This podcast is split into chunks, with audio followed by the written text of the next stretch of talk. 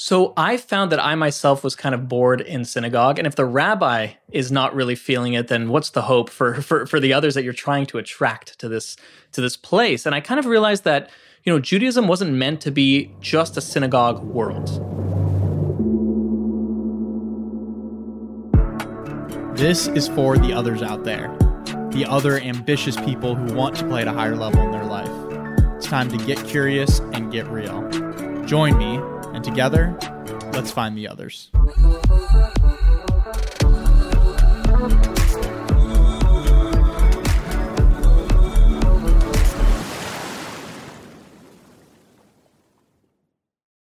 Hey, you beautiful human beings. Welcome back to another episode of Find the Others podcast. Joshua Church, your host here.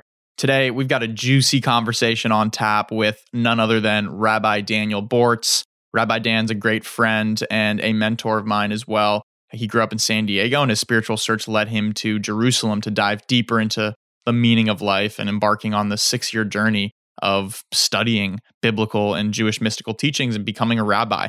He then came back and founded Soul X, which is an organization offering experiential events for adults that foster deeper soul connection. He's a published author, offers immersive transformational coaching, always is putting on various networking and community events, and he's just straight up a cool guy. We dive a lot into his story of his spiritual awakening, explore the origin and true meaning behind some common Jewish customs and practices that shed a whole new light on them. Talk about spirituality, religion, happiness in today's day and age. Whether you're Jewish or not, you will think about spirituality and religion differently after this conversation. I learned so much. So, without further ado, please welcome Rabbi Dan.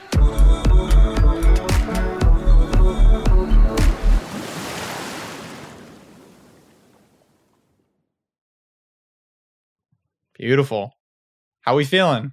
Thank God, man, doing great. Baruch Hashem. Baruch Hashem. I love it. I love it. Back in Encinitas. It's great to have you here in the spot in Encinitas. This is my place, man. I really feel at my best and best vibes when I'm in Encinitas, of all places in the city. So I love it. I love Yeah. it. How and you grew up in San Diego, right? grew up in San Diego, born in, in Cape Town, South Africa, but came here as a as a baby, and um, and only really explored the city more recently in my life. When I was younger, I wasn't really going all over the place. Stayed in my area, so it's Yeah. nice to discover new spots like this. Yeah, big time. I feel like there's a really cool community here in Encinitas, and there's like a lot of young professionals who are very conscious in what they're doing and also um, getting things done too. It's a very different vibe from when I was up in, in LA and Santa Monica, and it's it's it's a cool little shift up. You actually reminded me of a story. So about two years ago, I was in um, Better Buzz, one of our favorite coffee Yep. shops, and I always have just good things happen to me there. And I'm sitting there, and I just had the the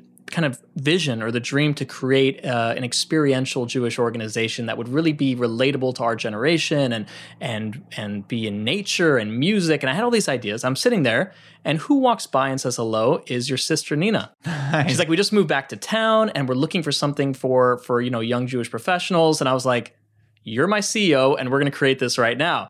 And uh, it led to a great you know partnership. She you know helped me along as I created SoulX, my my organization. And I always thought, is it the place, so to speak, that brings you know a good vibes to and and, and good synchronicity to things happening, or the way I kind of look at it is if you feel good in a place, if the place helps bring out of you that optimism and that trust and that enthusiasm and like good things are going to happen, that can lead to the good things coming to you, which I really do believe in. So it's a mixture of the two, but I do believe in being in places that bring out that that inspiration in you. I love that. It's so true. And that's really cool to hear. So the inception of Soul X came from Better Buzzed here right down the street. And the church family. and the church family, my Always. sister. Yeah. that's very very cool. So, uh, like, tell me a little bit more about that. So, it, this this seed, this idea came to you. You're a rabbi, obviously. You were a rabbi at the time. Yeah. And what led to that? I mean, what led to that inception of?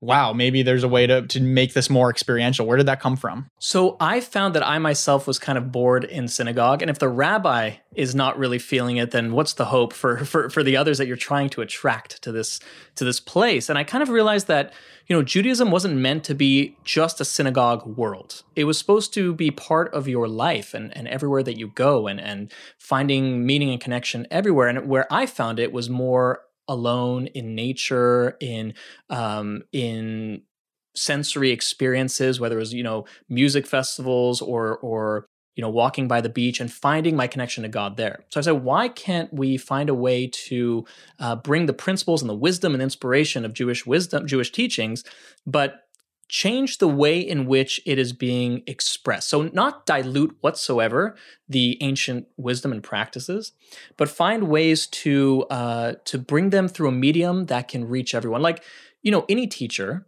uh, who doesn't have the right words to give it over. It could, it could be the, a Nobel Prize winning professor of physics, but if he doesn't have the ability to translate it to the students, it's unfortunately missed out. And i feel like that's happening for our generation. And that's been kind of my goal for the last few years is how can i create mediums to bring what i find to be very powerful and very beautiful uh, but bring it to 2020 and bring it to maybe people that aren't finding that in in the, the, the synagogue life I love that. It's just it's translating or repackaging, repurposing the same the same wisdom, the same thing, which is which is consistently done over time. Like I see it all the time in the in the coaching space that that, that I'm in. It's like the stuff that Tony Robbins is teaching or Jack Canfield is no different than than their teachers that they learned from, right? Mm. The, the W. Clement Stones of the world or, or their mentors, um, you know, the, the, Seven Habits of Highly Effective People. And the thing that I've loved about reconnecting with Judaism and studying the Old Testament, studying the Torah, is that it all seemingly comes from that same place of like there's this book that's been around for what 4000 years yeah. And 3,000 3,000 3,000 years and it's still being observed and practiced. There's got to be something here, right? There's got to be something. So, uh, uh, have you found that also? Is have you been connected to that? Yeah, that you made me think of a story. So, a few years ago, I was with a group that was servicing at Coachella Music Festival. We were servicing, um, you know, guests that wanted to come, and it was a Shabbat tent, so it was for the Sabbath. We had food, drink, and at the time, I was like, "This is so new age. This is so unique." And then I thought back, and why this is very apropos to this conversation is every week is a different Torah portion. And this week is the Torah portion that we read about Abraham. And what Abraham and Sarah, his wife, did was they opened up a tent in the middle of the desert. Maybe there wasn't, uh, you know, ODESZA or there was no there was no DJs playing, but who knows? Uh, they might have some music, some violins and stuff. And uh, and they had guests and they had philosophical conversations and they had food and drink and they sat together and they looked at the stars and they talked about life and wonderment. And that is what I feel like it's like full circle. We're coming back. And you see it in society too. You see, you know, we look at tribes, ancient tribes, as like this kind of archaic thing. And yet in our society today, we crave that. We crave being part of a tribe and a group where we each play a role and we each can support each other. So, like you said, I think whatever's true in in humanity or in history is something that will play itself out in every generation. How it expresses itself may be completely new, and we might even circle back to the way it always was. So mm. it's been interesting for sure. I love that. So where are you in this process right now of of translating it, and how do you feel like our generation? What do you feel like connects best with the expression of this ancient wisdom to our generation now? Mm. I have every event I've done or everything I try to do is to do two things. One is to connect us deeper with ourselves, with our, what I believe is our soul and who we really are underneath all the layers we put up for the public, and then to connect to each other deeper as well. And I think they they depend on each other. If you have an event where uh, it is a cocktail event and it's a, a singles event and it's something where like everyone's asking what each other do for a profession, you go you don't go deep in yourself, and therefore when you connect to others, it's kind of staying surface level. So I believe through bringing people to a deeper place place, we will connect to each other in a deeper way as well. Mm-hmm. And uh, maybe we can uh, pause for the train. You know what's cool? It's almost like a good interlude. It is. It's a yeah. sick interlude. Yeah, I always I love there's a train going on in the background. Probably going to keep this in because this is all good conversation anyway. Love it. Um, and the mic, shout out to the technology that picks up really high quality audio, but I always use it during the day like if I'm on Zoom calls or something like that. I always use it or I'm just getting work done. I use it as a time to like stop and take a deep breath. Just like it's a great reminder to just like pause for a sec and like come back to the present moment, take a deep breath, and then for a few seconds, and then it's gone. We can reapply and it's ourselves. Such a good analogy for life. The idea that we're on a journey and it has it's going to have stops. Like the in the Torah, there's 42 stops on the journey if you count mm. them of life the journey of life so the mystics say the torah is encapsulating that in every person's personal life we also have 42 stops it might not mean 42 geographical stops it could mean stages of your life relationship phases phases yeah. of growth Um, so I think the train is definitely uh, good. That's good really interesting. Do you know what stage you're in or what stop Ooh. you're in? I can definitely pinpoint maybe a few. Yeah, yeah, Where I would what's- say what's this is definitely a new faith. right. Where, where what would you say like one of an example of that is? I would say, you know, uh, when I was about 16, I had a uh, my first ever, I think, really authentic spiritual experience that woke me up to like, oh wow, like there's so much beyond my life. There's Yeah. so much more out there, and I think that was definitely embarking on a new, a new path from then onward. What was that experience? Yeah, I was. Uh, I had gone through a lot in my short little time post uh, bar mitzvah, post 13, 14, 15. I was, you know, getting into all types of mischief and trying to find myself, as we all do. And uh, I felt it was a Friday night, Shabbat. I went to pray just dutifully to support my my father at the synagogue. And during the silent prayer, uh, Amidah, I felt a, a, like a it's like almost like a tug, like a pulling towards something more, kind of like a piece of metal might feel to magnet that's far away, where you feel this draw towards something more. And I think since then, my whole life has been uh, how do I translate that experience into um, it's something I've chased after, but also try to draw down into my daily living and my daily practices. So it's been that moment onward, I think, was definitely a shift. That's so cool. Si- 16 seems pretty young. Like that, that's a pretty ripe age for that to stick and to happen. I had a similar experience, but it wasn't until my, you know, early 20, maybe I was 20. That's also Yeah, early. 21. True. Very, very true. And it happens to people at different time. I think a lot of people listening can relate to that idea of having some sort of experience that kind of just turns the lights on in a way where you're just like, hold on, I think there's more going on here. And that's the whole purpose of what I'm doing here with the Find the Others podcast and this Find the Others movement is this tribe of people that are waking up to that in, in, in a very similar way. So uh, that's really, really interesting to me. 16. Yeah, and and I, it's a big principle when you learn in, in in Jewish mysticism that that God gives us a uh, we call it first light, second light. It gives you that first inspiration to show you the general path that you could go on if you decide to, and then you decide if you want to take that, and you're going to have to build through your effort to a place where it becomes internalized and part of you, which is what we call the second light, which is maybe less uh, flashy, less uh, wow, but it is um, you're reaching the same feeling in a way. It's more settled and more integrated, and you can apply this to everything.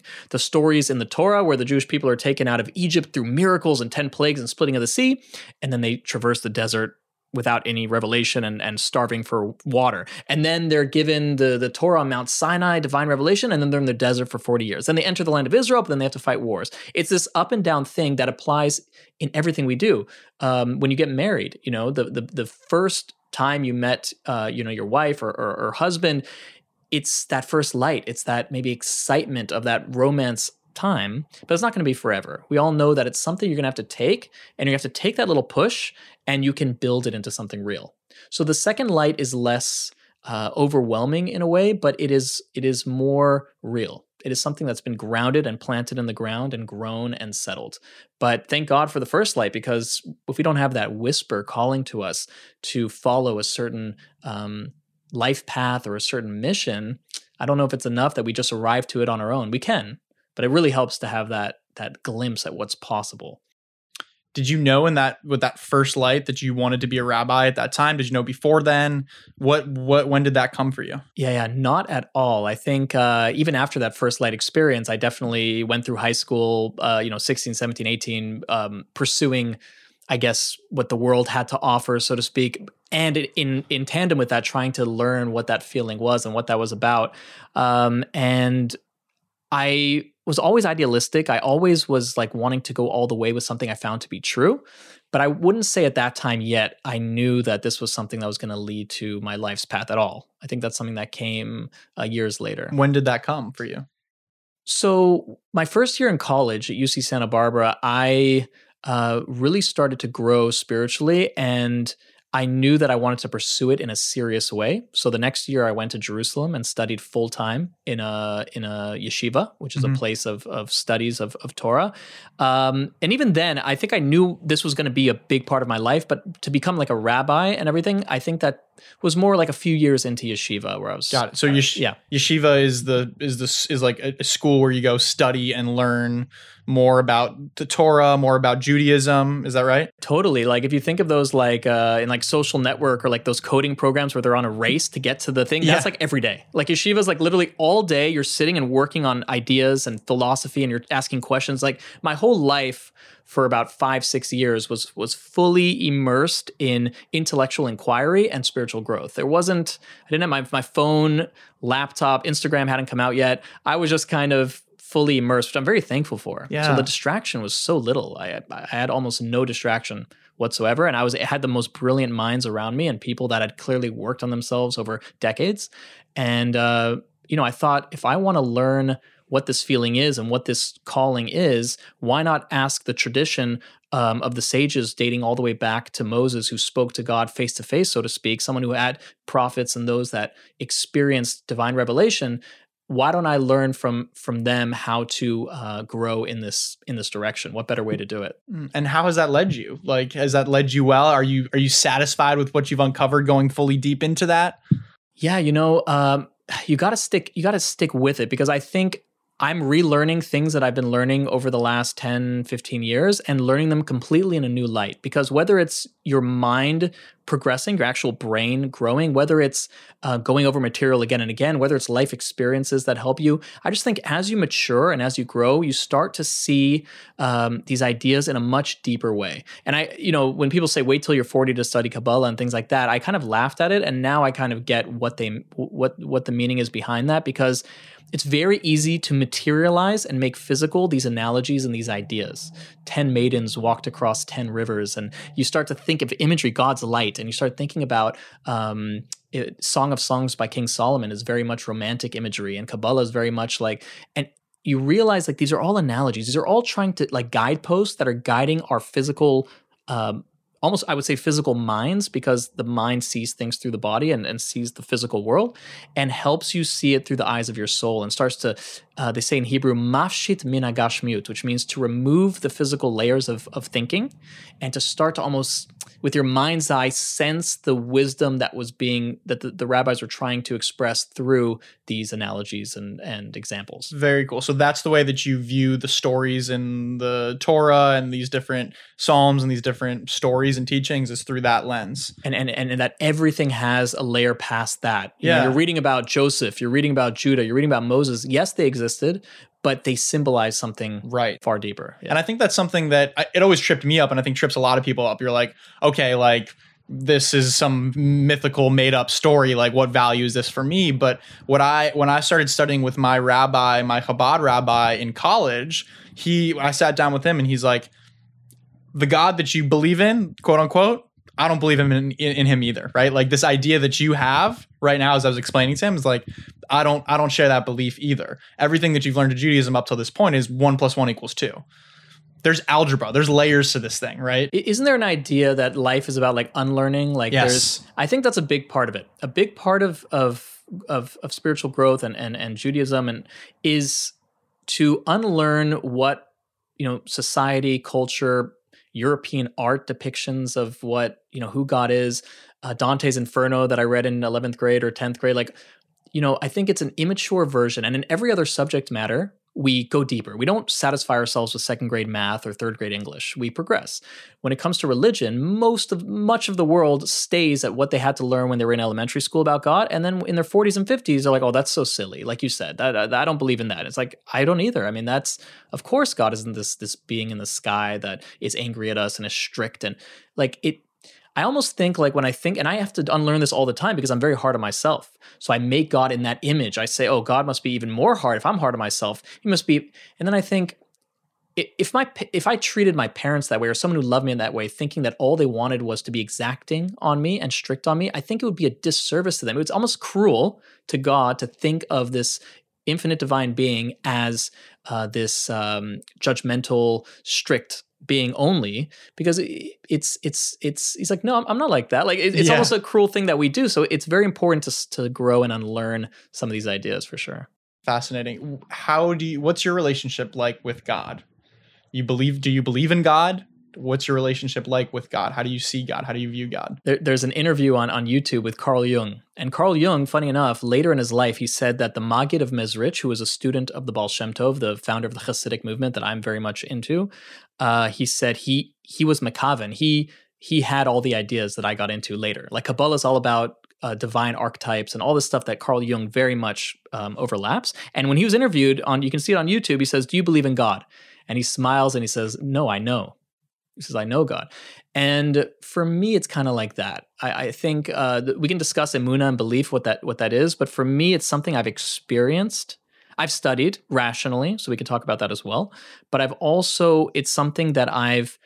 It's part of my uh, daily um, it's a daily living relationship like you would have with another person i feel i have with this being it's something i feel it's something i sense it's something i work on um, i communicate and god doesn't communicate back in the way that we expect as humans like hearing a voice but i feel the communication coming back in experiences that happen to me in things like insights and clarity that i get out of nowhere that reminds me that that that there's another voice on the other side. Um, I, I, recently talked to a friend who works in an emergency uh, room ward in uh, in New York, and someone clinically died. And you know, you hear about these NDEs, near death experiences that I'm interested by, but you know, you hear about them, you don't know. She asked him, like, "What did you experience?" And he's like, "I can't put it into words, but I can tell you, I had a complete sense that everything happens the way it's meant to." Which you know at the time of this uh, uh, of this recording with with the election and everything going on in America, it's important to remember that point. You know, I'm really into chess, and I was thinking about how um, you know we get so fixated in this culture on who's the king and who's the queen of the board that we forget the one playing the pieces. You know, we're we're, we're so into who's going to be the king of, of America or the queen, but I always believe there's a bigger plan at play, uh, and um, for me, my relationship with uh, with Hashem, with God, is um, it's everything for me. It's integral in, in everything that I do. Perfect timing, right on cue. There's God right there.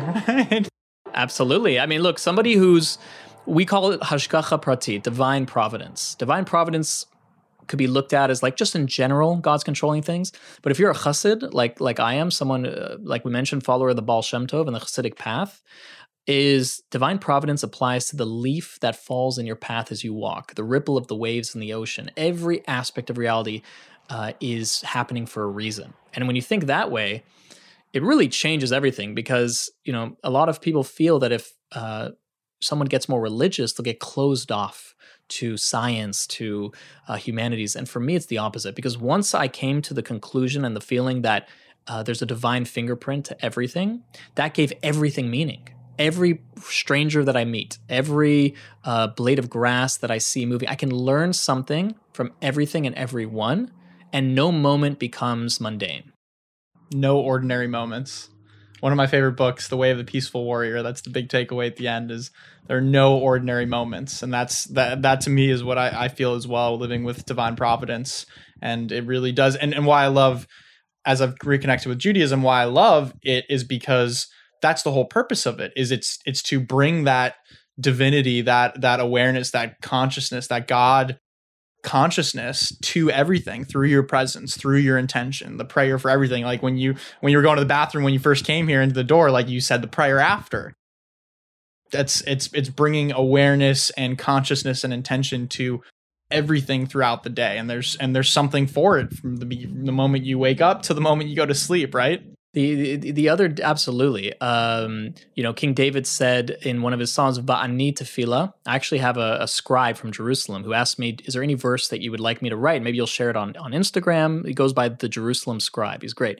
And I asked him, one of the two was this line, "Ba'ani tefillah," that I am prayer. What I love about that is King David saying, "I don't pray three times a day and then move on with my life." Is that my whole life is I want it to be everything that I do from how I eat, how I drink, how I talk to people will be in a way of prayer, which means in a way of elevating that moment to God. That's what that that that is the the whole my whole life experience according to King David. And um, you know, you were saying about how it, you know, every moment is precious. I I um I think the other day it was like a Friday, and before Shabbat comes in, the Jewish Sabbath is Friday evening till Saturday night. And I like to prepare at least even if it means just putting on, let's say, a, a, song that I like or something that will get me in the mood, not just to rush into it. And Fridays can get hectic. So I think I was playing like a song that I like. And uh, um, my mom was there and she said, she overheard it. She's like, You're so intentional. She just said it. And I, I was and I was thinking about it. And I think that's the perfect word to describe um, you know, Judaism's intention, funny enough, yeah, is that is to make everything intentional, to to approach everything you do with um, with the intention to elevate it in some way. And look, you could look at that as a bit intense, or it gives meaning to everything, which I like. I, I no dull moments or no ordinary moments, like you said. Absolutely, really beautiful. Shabbat. Tell me about Shabbat. Tell me about the the ritual of Shabbat. It's something that I will love to share more about as well of how I've reconnected with Shabbat. Mm. But tell me about the ritual to Shabbat. Yeah, you know the Talmud asks. They asked one of the sages asked uh, the other one what what was your father Zahir Tfei? Like, what was your father more scrupulous about in Judaism? Why? Because there's certain there's many mitzvot and many aspects to it, but the one that you feel called to the most might have a special connection to your soul of all the 613 commandments. And for me, I think Shabbat's one of those. Something that really like of all the things in Judaism, one of the things that calls to me, and I think calls to all of us uh, in in a special way.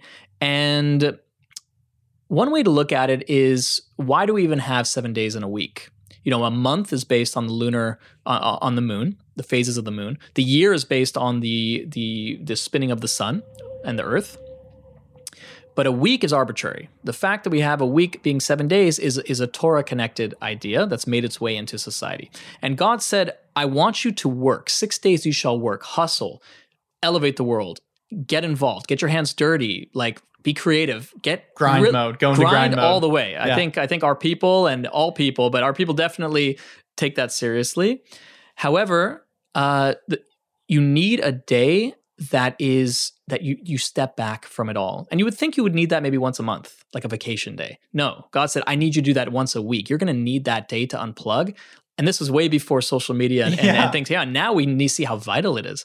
Uh, and you know, Kabbalah connects the doing masculine energy, the idea of doing, and to be a state of being is a feminine energy. It doesn't mean man or woman because we each of us have masculine and feminine energy, but it's this. Uh, it's rooted in the in the seven emotional sefirot in the in the Kabbalah, the tree of life. This idea of the sixth and the seventh and how they both need each other.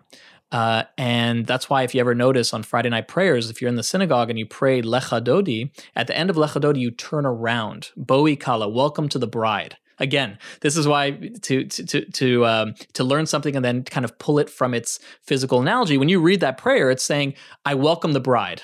You turn to the west after facing the east. And the idea is spiritually, you're welcoming in this feminine presence into the world. That's what Shabbat represents. Shabbat is Malchut, it is the Shechina, it is the divine presence in the world, not the transcendent presence of God that's above. It is the indwelling presence that gives life to all the worlds. And for me, Shabbat is a time to just be. Uh, sounds simple enough, but I find it very hard during the week. I have Shabbat moments where maybe I'm able to kind of zone in or or or pull back, maybe meditate or do something prayer where I feel like it's an oasis in time. But Shabbat is that oasis in in in in um, in time in a big way that I think helps us reconnect to who we are, connects us to our relationships with our loved ones, and you know, like a sculptor or like an artist that the only way you're going to complete the piece best is if you take a moment from your from your uh, maniacal work on it to pull back and look at the direction it's going. Shabbat, I think, is pulling back and looking at your life and saying, "Is this? Am I going full speed ahead in the direction that I want to go? Because if I'm not, it doesn't help that I'm that I'm going so hard if it's not the way I want to be? How can I tweak it, or how can I take a bird's eye view and and look back and look at Shabbat in a way that uh, and look at my life in a way that uh, will give inspiration to the next six days? And it really plays on each other. That that the Shabbat blesses the week, and the week that you had blesses the Shabbat. Just like you can only eat on Shabbat what you bought during the week, the idea spiritually is you can only benefit from the work you've done in that week. It's not that enjoyable to rest on the seventh day when you've rested the other six. You know, there's that that interplay that happens. And this was very um, uh, broad perspective. The actual Shabbat experience is a whole other um, deal. The, the, meals we have and the the prayers we have and everything. But to me, that's the essence kind of of what how I look at Shabbat. Makes so much sense. And for me, it's been really powerful and I've I've started observing Shabbat and what that means, and I'd love to hear how you observe Shabbat and how other people that you see observe Shabbat as well. But for me, observing Shabbat is I do um, a digital detox for 24 hours. The Sabbath rolls in Friday evening, and sunset Friday. I unplug. My fr- a lot of my friends uh, really don't like this because they try to get in touch with me, and I'm just off the grid. But um, but it's so good. At the very least, uh, the, well, the way I started was just doing a social media detox. Okay, I'm on Instagram every day for the week. Like, let me do one day without Facebook or social media or work stuff. And then it just ex- ex- expanded and expanded to being like, cool, my phone's gonna be off from sundown on Friday to sundown on Saturday. I'm not gonna work. I'm not gonna tune in. I'm gonna be focused on being present, refueling, resting, being present with myself and the people around me, learning, reading, filling up with these fulfilling conversations, philosophical talks, these different things, connecting with nature in these different ways. And I'll tell you, man, it's been it's been probably when people ask me about productivity or routine or achievement, it's single handedly been one of the most powerful things that I've adopted in my life. And I'm so happy that I did when I did because it will always be part of my life. When I take that full day to unplug and take a step back from everything, like you're describing here, Sunday morning rolls around I am ready to roll and I am so productive and it just it just tails into Monday and it eliminates the Sunday scaries for those of you that might experience the Sunday scaries, you know, a lot of people do. It it just it it totally gives me that fuel that I need and then it gives me I, I look forward to the to to Shabbat and to the weekend in, in such a in such a beautiful way. Mm, I love that. It's uh you know, there's an interesting question asked that whenever we have a holy occasion, we bless it with wine a wedding, um, Friday night for Shabbat, or any holiday, we bless it on wine. Why is so, that, by the way? Good question. I think one answer I like about wine is that wine is one of the few, or if not one of the only things in on planet Earth that is physical that that gets better over time, that ages better. Most our bodies, most things uh, weaken over time, but but the wine, when treated right, is is better as it ages and spirituality is like that. Wisdom is like that. All the things that are really meaningful uh, are not affected by time. They actually get better over time. They get stronger over time. So wine kind of represents that uh, that deep that. deeper reality. Um, and the idea that it's squeezed from inside the grape, like to look deeper within things to see the the, the true essence of something. Um, so the question is asked: Why Saturday night when Shabbat ends, when the holiness of Shabbat ends, the extra soul that we're granted or aspect of our being that we believe we get on Shabbat goes away, and it's like almost like um, it's a sad moment. It's uh, it's uh, the time where Adam and Eve were like banished from the garden. It represents ending Shabbat could feel, and I used to feel like this a lot, especially when I was living in Jerusalem. I was in the fully immersed in Shabbat, and then it ended. I felt like a real down, and and um, so why would we the Havdalah ceremony where we separate from Shabbat to the week? We also bless it with wine. Question is why? If you're descending, you shouldn't be blessing it with wine. And the idea is that you're not descending. That really, you're like you just said, I'm taking what I've experienced now and I'm going to make this week in a way that's going to lead to a better Shabbat next week. It's always that ascension, always growth. I, I think life is not an equal a, a, a, a, flat surface that we're walking on. And if I do if I do well today and I, I grow um, and learn more and grow spiritually, I will continue on that surface.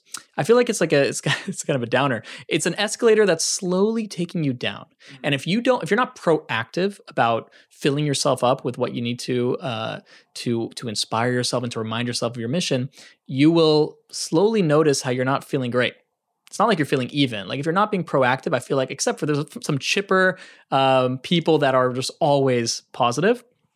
I think for a lot of us, um, we need those like intentional reminders and experiences that are kind of keeping us focused and keeping us growing every day to reach our best. Random question that just came to me. Why the beard? oh, the beard. You've got a nice beard uh, going yeah, too, the beard brother. is coming in. The the rabbi church beard is coming in. Well, you should know, according to the I believe the Zohar, it says that the blessing comes to the man through the beard. So really, you might have to keep it. I, I still think you can get blessing maybe yeah. if it's like super. Uh, um, so, so the basic answer is that the in the Torah itself it says, "Do not cut the five places of the face. Do not cut the corners of your face," which you know, a lot of Jews will leave the sideburns going until that bone in the middle next to the ear.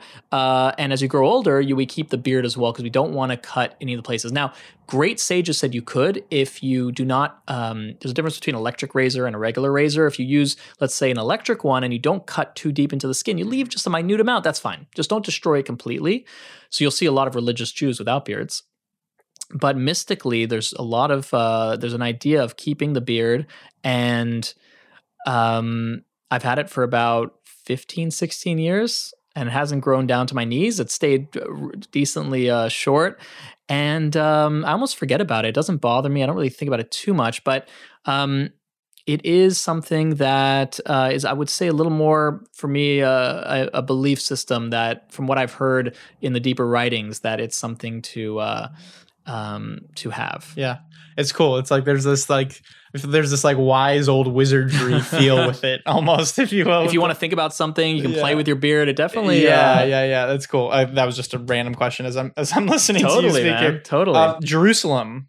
That place, those vibes are insane there, huh? Like you can tangibly feel the the vibes in Jerusalem. Tell me about Jerusalem. Oh man, nothing like Jerusalem. I recommend everybody visiting and you know, they say there's four holy cities of Israel. The whole land is supposed to be holy, but there's four that correspond to the four elements. Tzfat in the north, which is my favorite, is air.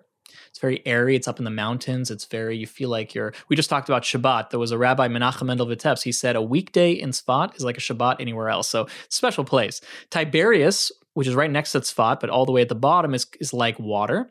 Uh, Hebron, Hebron, which is where the patriarchs and the matriarchs are buried, is earth, and Jerusalem is fire. And I find it interesting that Jerusalem is fire because it really feels that way. It's very passionate. It's very intense. Uh, you feel like um, you know, Jerusalem in Hebrew, Yerushalayim, is Yira Shalem, which means total like awareness or awe. It's a feeling like you can't just walk to the Western Wall or Jerusalem and not feel like there's something more going on in this world. Uh, when I was 13 for my bar mitzvah, my parents took me there and I saw my dad cry in the middle of the day out of nowhere. And I remember being confused. I'm like, did somebody, did something bad happen? Did we hear about it? Just, it brings out in you uh, something something you can't really, I think, describe in words. Very powerful place. And um, how about you, man? What's, yeah, what's your experience been? Yeah, th- exactly that. When I was, uh, this memory comes to mind when I went. I went on a birthright trip um, to Israel with um, two of my best friends, Chad and Danny, and we you know the whole kind of jerusalem is like the climax of the trip of the, the busy 10 the busiest 10 days of your life. You're all over the place. And we were up in Tzfat we were all over Tzfat was really really cool. There was definitely that like mystical energy that feel to it that i really really loved. Um it felt like yeah it felt like avatar you know air nation like you're in the air temple of avatar air you know the last airbender. And when we got to jerusalem we all you know we went up to the we all went up to the wall. So we were the three of us were standing there and we all went up separately to to the to the western wall. And you know closed our eyes said a prayer. I think we might have wrapped tefillin but we closed our eyes said a prayer. And and i just remember like as i was approaching the wall it was just like the chills just electrified within me. And and i and i feel right now even as i'm just describing this. And i you know put my put my hand on the wall and just felt this like this just rush, right? And this just m- movement of emotion within me. And after, you know, a minute, couple minutes, whatever at the wall, you know, I turned back, I moved to tears. I moved to tears of emotion. And the craziest thing was turning around and Chad and Danny, who were also in their own private prayer, we all turned around at the same time and all three of us were crying. Mm and it was just this beautiful moment to share together of being moved to emotion by this physical place. And i think it loops back to what we were talking about earlier when you're in better buzz or the, the space that brings this out in you or bringing this intention to the space. And why, why do you think why do you think that is? Why do you think that there is this supercharged electricity in jerusalem specifically the western wall? Yeah. So i so so kabbalah describes how everything in reality can be divided into olam shana nefesh which means space time and spirit or soul. So there can be a moment like I had um, where I felt a spiritual experience at 16. That's me happening. Um, there can be a time, like it could be a Shabbat or Yom Kippur, for the, somebody walks in for the first time in the year and they feel something out of nowhere because of the sanctity and specialness of the time. And then you could have holiness of place, that there's an idea that certain spaces um, have a more powerful feeling of God's presence. Uh, the Talmud says that the Shekhinah never left the Western Wall, that, that that place won't be destroyed, and that's a place that God's presence never leaves. We say God's presence, God is everywhere. But there's an idea that um, that what we were talking earlier about the feminine presence. The feminine means the ability to feel that tangibly here, to that it be more revealed to us it's very nice that if God's energy is everywhere, but if I don't feel it, if I'm not aware of it, that's where the feminine presence comes. And certain places have that more than others. And we believe Jerusalem is one of those places where um, it just is. That is a, a, place where God calls home, so to speak. Um, and I think you know it's interesting. Like like back in the day, the Kohen Gadol, the high priest, who was the holiest person on Yom Kippur, the holiest time, would go into the holy of holies on top of the uh, where the western wall is, but where the dome of the rock is. On that top, he would go there and bring incense, and it was the idea of like all the Jewish people were like rooting for him. They were all there, and it was kind of like all three together at once, mm. and the more we can get all three together to be in special places at special times um, and and and elevate ourselves for the moment, the more powerful things get. But sometimes you just need one. One of the three is enough. Totally, it's the, this alignment of those things that just creates this tangible eh, feel. And then I think that all of the millions of people that go visit this this historic place are bringing that energy too and they're feeling that and they're contributing like pouring into this vibrational cup if you will. So i think you feel that like you can feel all of the prayers that go into this wall into this into this into this holy wall into this sacred site that you can actually tangibly feel. It's absolutely so cool. and, and when i pray there like friday nights when i'm standing at the wall i look backwards and i imagine how the whole world because we know that the rule in judaism when you pray you're supposed to face jerusalem. So if you're in China, you face west. If you're in you know France, you face east, or America, you face east. Um, so I kind of imagine how everyone's intention is facing me right now. They're all aiming towards this this place. That's cool. Um, and you know, you might ask, why would you aim towards Jerusalem if God is everywhere? Kind of based on what we were talking about a second ago. And the analogy I love is the idea of the face. That if someone's soul is in their whole body, like I can't say you're more in your, you know, hand or face. Sorry, I can't say you're more in your face than in your legs or your arm, but yet I speak to your face. And the reason I do that is because that's where it's most revealed and felt. I can get a glimpse of how you're feeling inside more in your face than I can from your from your foot. And the idea is that we aim towards the place in the world where where where God is most apparent and felt. Um, and and I think Jerusalem is that kind of that that feeling. It, it, makes sense because I mean the three major monotheistic religions of the world all stem from and come from that place right there in Jerusalem, right? Crazy. It's a it's a total obsession with that with that space. It's wild. This little tiny space. Unbelievable. Yeah. Yeah. It really, really, really is. And even within Judaism, everything happened there. Like every story you're reading about, the idea that Jacob like slept and put stones around his head and he had a dream of a ladder. Abraham brought Isaac up as a sacrifice. Um, everything is that space. We believe that's where Adam uh, was kind of formed, that God took from the earth and and brought together and formed man. So um, yeah. And King David bought it outright. I don't want to get political, but uh, King David, it's one of the few places. What's interesting to me is the most disputed territory today are places that were clearly bought with money and purchased in the the the Torah accounts. So King David paid money to buy that spot to have. So it's interesting. It's very uh, yeah. And and I know I saw you recently. You were on a podcast with what was it? Was it Pharaoh? Who was what? What was this? Young what, Pharaoh. Young Pharaoh. I didn't was, know much about him before it happened. Yeah. So who is Young Pharaoh, and what was that experience like? There wow. was hundreds of thousands of people streaming this, right? It was wild. It was a debate. Was so, it? So it all started with uh, Nick Cannon, who uh, many of us know. He uh, he hosted uh, he's hosted a lot of big shows, and um, he had a guest on uh, who I think was Professor McGriff, who was part of Public Enemy, who in the late 1980s said a lot of negative things about Jews, very much connected to uh, Minister Louis Farrakhan of the Nation of Islam, who blamed uh, the Jewish people for a lot of a lot of issues in the world, and there was a lot of pushback on Nick Cannon for that.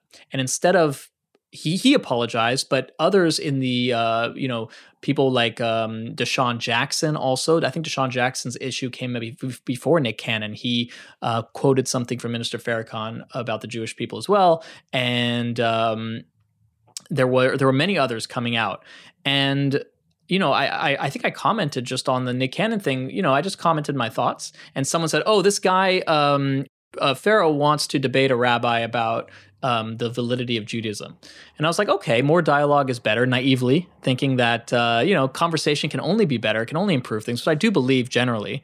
Um, a day or two before, a few days before, I looked up this guy's you know YouTube channel, and it is like every conspiracy theory under the sun about white people and about Jews. And I started learning about Afrocentrism, the idea it's almost it's kind of like a reverse racism that, that yeah. white people are inferior, and um, I had to go deep. And what was interesting to me was this: the whole quarantine, I I had to stop a lot of my events, my outreach work in the community and I went back to what I my original love, which was just learning a lot and learning like a lot of Jewish mysticism and Kabbalah and things that were even more esoteric and detached. So here I am, detached from the world physically and socially. And in what I'm learning and what I'm thinking about is detaching me from the physical world. I'm thinking about the cosmos and deep, deeper, deeper things than ever before. And I'm like, you know what? Maybe this is, maybe I need to do a hiatus. Maybe I need, when this is all over, go to Tzfat, like we talked about, and spend time just growing spiritually. And then I can give back to the community better. What happens next? I get dragged into a debate which was so in the mud, so to speak, so you know, I had to study conspiracy theories and study what could come at me. I had to learn about these ideas that were pretty hateful in my eyes. And I think it was God's message to me saying, I need you to fulfill certain things in this world that you might not want to do, or you're not, you know, you want to take the easy path out. I'm not only going to show you I need you, I'm going to put you in like, because that's not what I want to get into. I, would much rather get into talking about, you know, life and and how we can get better, not the beauty, not defending my right to exist as a, as a human being and as a Jew. But I'm glad I did it. And what was another thing I learned from it, I think is beneficial to share, is that as much as I prepared intellectually for that three hour debate, um, afterwards, all the positive messages I received, almost none of them talked about what I said. I mean, it, you know, it definitely helped that I was able to articulate and hold my own.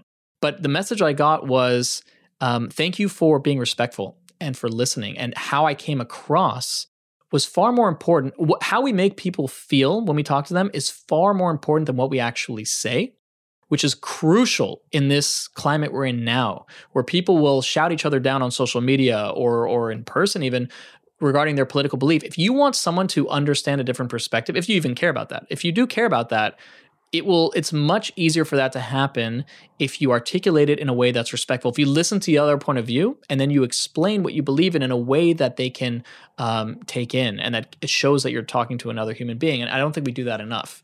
And you're just losing out. It's just missing out on a chance to influence people to what you want them to uh, to understand. So it's a lose-lose how relevant for today when we're recording this on on election day or the day after election day, I should say.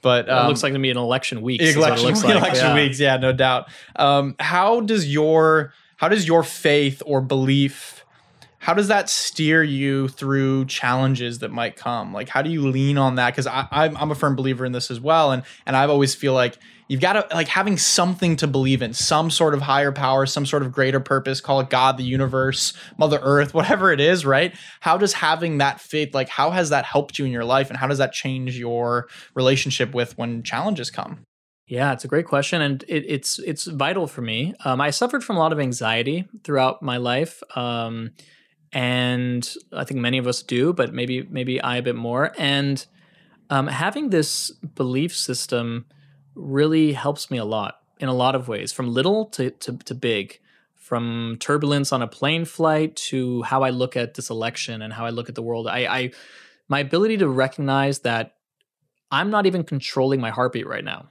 I'm not controlling the fact that I'm involuntarily breathing right now. I believe that the that the same being that is helping me exist and be born and live has faith in me to overcome challenges. And even when I don't overcome those challenges and I seem to fail and falter, will have my back then too. So, you know, I know that uh, we, we both have an interest, you more than I, in uh, in cold water experiences, in in plunges, and in using that for for mental strength and for other reasons. And recently, I, I, you know, in Hasidic, in, in, Judaism, women use the mikvah once a month as part of uh, connected to uh, intimacy, and um, and and when people convert to Judaism, I have no doubt baptism in Christianity is connected to that. But when when people convert to Judaism throughout history, you had to immerse in a body of water as well. And in the mystical um, world in Judaism, there's an idea for even men to do it before special occasions and even every day to immerse in water to prepare yourself um, to almost to be born to, to be born for a new moment to, to look at this as a fresh moment and I don't like the cold. I mean, I, I, you know, for me, it's difficult. And recently, I dipped in a pool, a cold pool of water almost before evening. And usually I'll kind of do a quick, like, go in, like, just, I'm going to go beyond my intellect. I'm just going to jump in. And recently I went in and I'm like, you know what? Don't underestimate yourself. Like, like you're much stronger than you think. And, and you're in the image of God. And God is a all powerful being, which means, you know, you have capabilities to do incredible things if you believe and uh, and even though it was a minor thing like like water, I, I it really gave me strength to do that and to go in without overly dramatizing it and to just continue to recognize that um, that there's a plan. There's a plan for me and everything I do. I have the strength to nothing you know there's an idea that no challenge is put your way that god doesn't believe you have the ability to handle it's not haphazard so those who have a lot of challenges in their life means you have broad shoulders means god's given you immense spiritual capabilities and that includes temptations and things that are challenging in the negative path that means you've been given a soul that has really strong abilities to go in the positive path as well and uh, I, I, just think that um, my my trust and my belief in this infinite divine being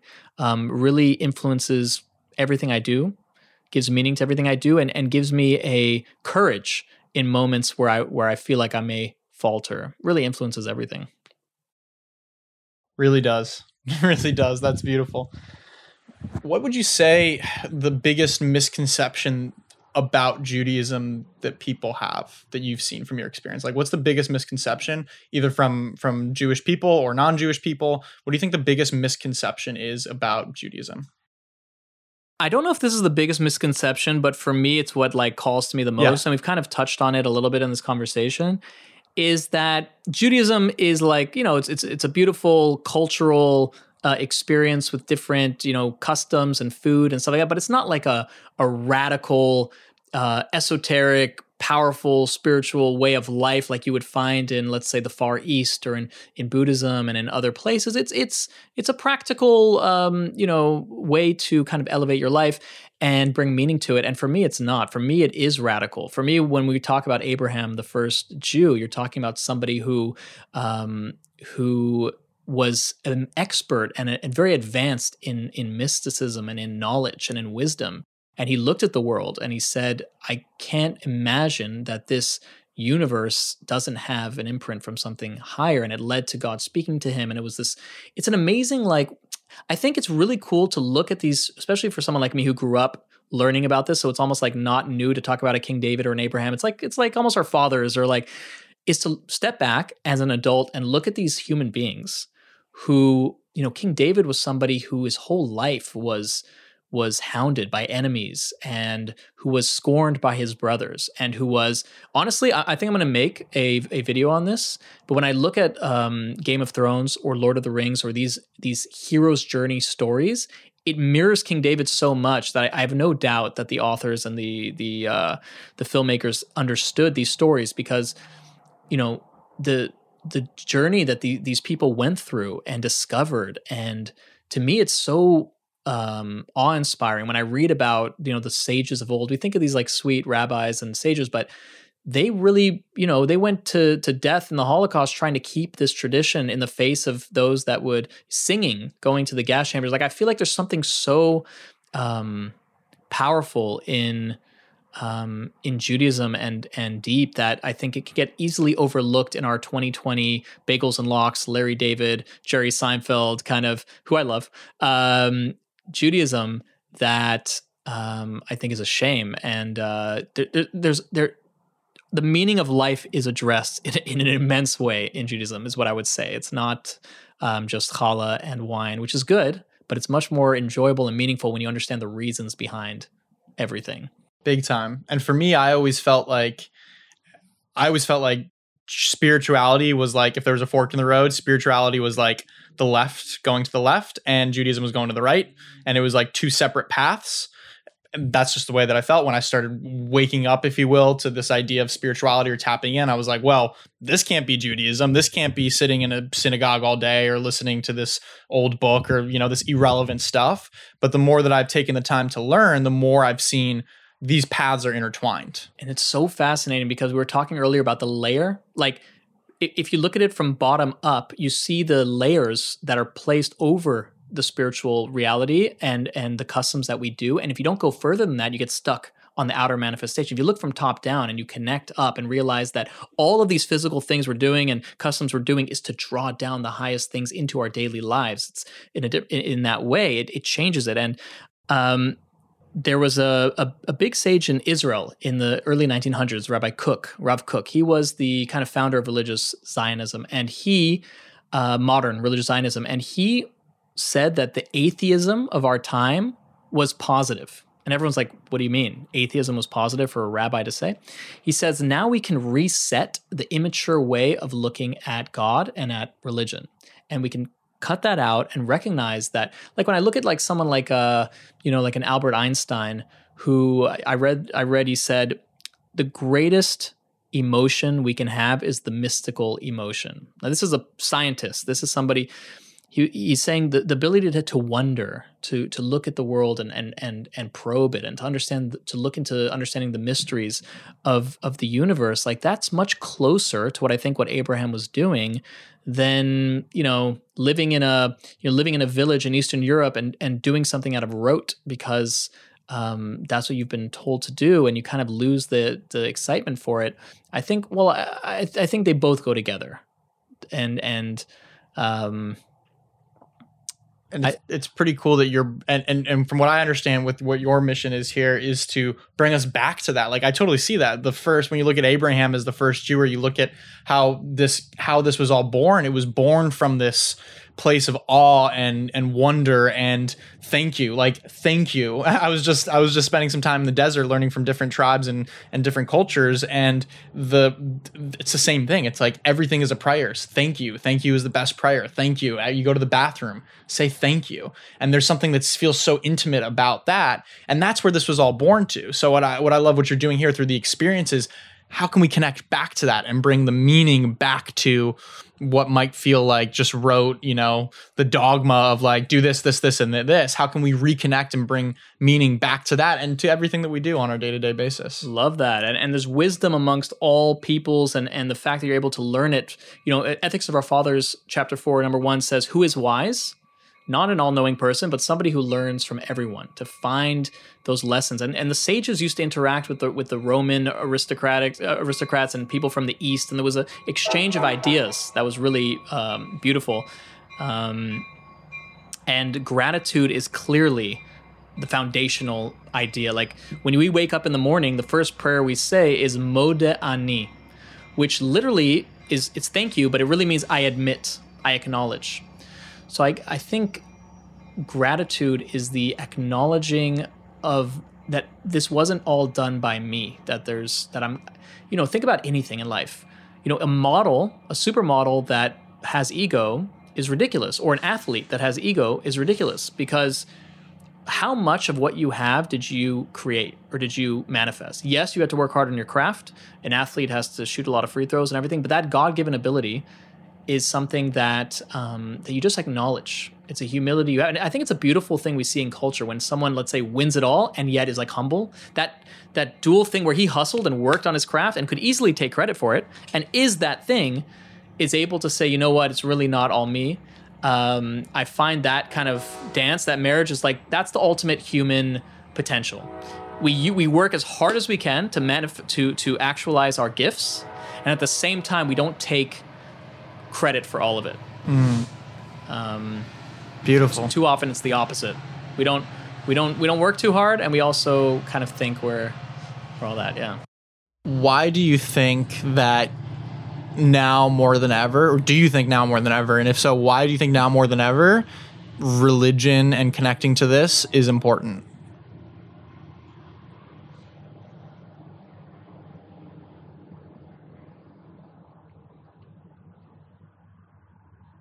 I think that we live in a very um, awesome time, you know, physically, materially, abundance wise. I mean, you know, they say the poorest person in America today has certain uh, luxuries that a king of Europe didn't have a few hundred years ago. The ability to turn on a hot shower at a moment's notice and not have to, you know, take time to heat up the water for your bathtub, and so many things we have. We have what we need now more than ever before in history.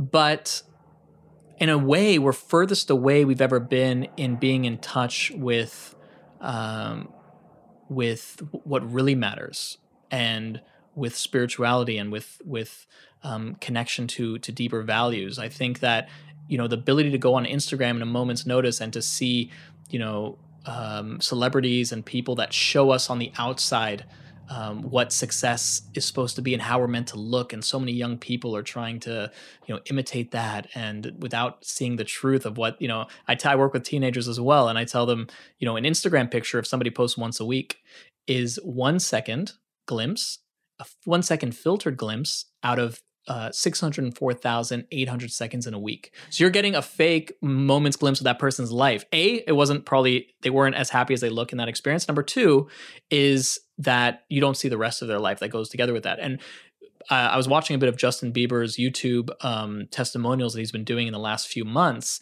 and he shows it more than anyone else. Like he's barely surviving. He's he's the most adored person uh, amongst a lot of people in America, and he felt like totally not nothing there. So I think our generation desperately needs that um, that connection to something deeper, that understanding that the physical world and material bounty is not going to fill and solve uh, my happiness. You know, the Lubavitcher Rebbe said that uh, man can only truly be happy if he nourishes his soul just as much as he nourishes his body. So just like we get hungry, our soul thirsts and gets hungry for for that wisdom, for that goodness, for that um, that spiritual nourishment. And when we don't feed it, it we don't translate that hunger into needing it. We just feel this existential like either anxiety or dullness or whatever it is, and we turn to drugs or we turn to quick fixes because that's all we have that we can grab onto with our hands to fix this ache or this feeling that I have inside. And I think um, you know in this age of excess we're recognizing more than ever and i think it's going to make a turnaround. Like the 1960s was a time when people understood that like the 50s and materialism wasn't going to solve our happiness. Um, i think the 1990s and the 2000s and that great time we had economically i think we might come back around. And uh, you know, I remember when I was at the Coachella Shabbat tent and the, and the tent next to me, I was sitting with the guy and he was, uh, I think within the span of like two hours or three hours, he did more drugs than I will ever do in my entire lifetime, every kind you can imagine. And I looked at him and I was like, kind of like, um, well, I was saying pace yourself, etc. But I was kind of thinking like, why? Like escapism or trying to, what are you trying to, um, if you're trying to find happiness or you're trying to find meaning. You know, my mother would always say growing up, she said, happiness is a byproduct of living a meaningful life. A lot of us treat happiness as a destination, a goal. I will get to that place. It's like there's no place. There's no place of happiness. It's not Bora Bora. Like happiness is you living your life true to your personal mission and your values, moving slowly progressing towards that in that direction and it's a quiet feeling of contentment in that direction it's it's what's left when the party's over it's not dancing at 3 a.m in ibiza that could be exciting and like and all of that but happiness is you know is waking up the next day knowing that you are you've been true to yourself and i think that's very hard to find those that direction um, today without the help of some some age old um, divine wisdom. Agree. Couldn't agree more. And what happens when, from my experiences, when you crave that wisdom, you crave that on a soul level, it influences the body. And, you know, the anxiety comes from that as well. Depression can come from that as well. It's so interconnected with our mind body and our, and our, with our physical body and our soul body that that can manifest in that, that hunger manifests in different problems and dis- disease that we see a lot today. So I, mm. I very, very much agree with you. Um, this, this this is beautiful. I would keep picking your brain all day. Um, in as we wrap up here, what first off, how can people find you? Um, I'm guessing Instagram, website, that thing. You have a book, right? Yeah, I got, I got a nickname, Millennial Rabbi, a few years ago from uh from one of the parents of a kid I was working with. He said, "You're very like for this generation and and for me it represents kind of embracing technology and embracing the mediums we have so millennialrabbi.com or at millennial rabbi you will find me on all platforms uh, that way. And uh, i do have a book called beneath the surface how we can take all we've been talking about and really probe these ideas uh, deeper and bring them into our lives. So have that as well and uh, that's great. And how would you encourage people that are um, interested in like this might have inspired something they're interested in taking maybe another step with that is it reading the book maybe connecting with you on social media there are other things that you might offer I, I, I think we live in an amazing time of so much abundance uh, at our fingertips yeah. of being able to learn from. So if anybody wants to message me, DM me, uh, you know, and I can uh, suggest different uh, books and different podcasts and different things to listen to. I think my book is a good introduction to all of these ideas. It was really focused on our generation and really short ideas that we can relate to easily.